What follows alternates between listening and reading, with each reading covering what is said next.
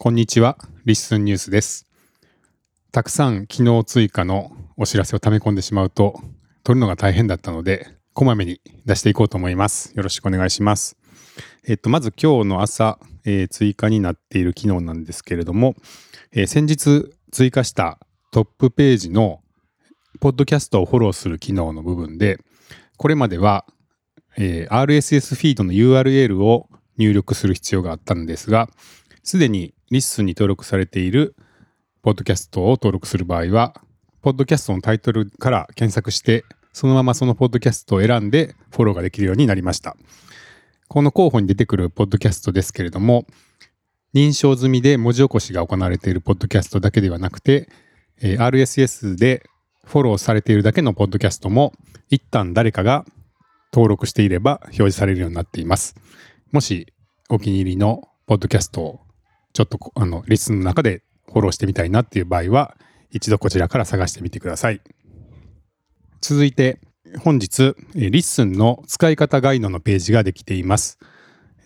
えー、 Discord の方で、ちょっと使い方がわからないといったご質問をいただくことが多かった、ポッドキャストの登録方法、特にこの部分がご質問が多かったんですけれども、RSS のフィードを入力して、えー、さらにその RSS のディスクリプション欄にえ URL を入れて認証するというこのプロセスが、えちょっと分かりにくかったので、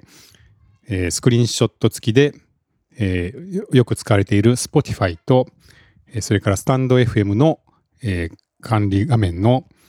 えスクリーンショット付きで解説をしているドキュメントが公開になっています。これをお聞きの方は、まあ、すでにあの認証済みの方もいらっしゃるかもしれないですけども、もし新しく登録したいという方や、え迷っている方がいらっしゃったら、ドキュメントページを共有してあげてください。それから、ポッドキャストの各エピソードに誰が出演したかっていう、え出演者を登録する機能がありましたけれども、えこれまで新しい出演出演者を登録するにはメールアドレスを入れる必要があったんですけれども、すでにリッスンに登録されているユーザーさんを追加する場合は、名前で検索して、そのまま出演出演者として登録できるようになっています。でさらに、えー、過去に出演者として登録した人の、えー、名前とか、えー、画像も簡単に、えー、上書きして修正できるようになっています。えー、ぜひ、あのー、これまでの、えー、たくさんのエピソードに出演された出演者出演者さんを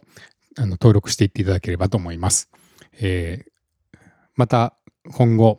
えー、出演者で、えー、エピソードを絞ったりですとか、えー、人で、まあ、ポッドキャストとかエピソードを探すようなきあの機能をつけていきたいと思っていますので、まあ、ぜひ今のうちにあの順番に出演者さんを登録してみてください。以上、5月2日のリッスンニュースでした。引き続きリッスンよろしくお願いします。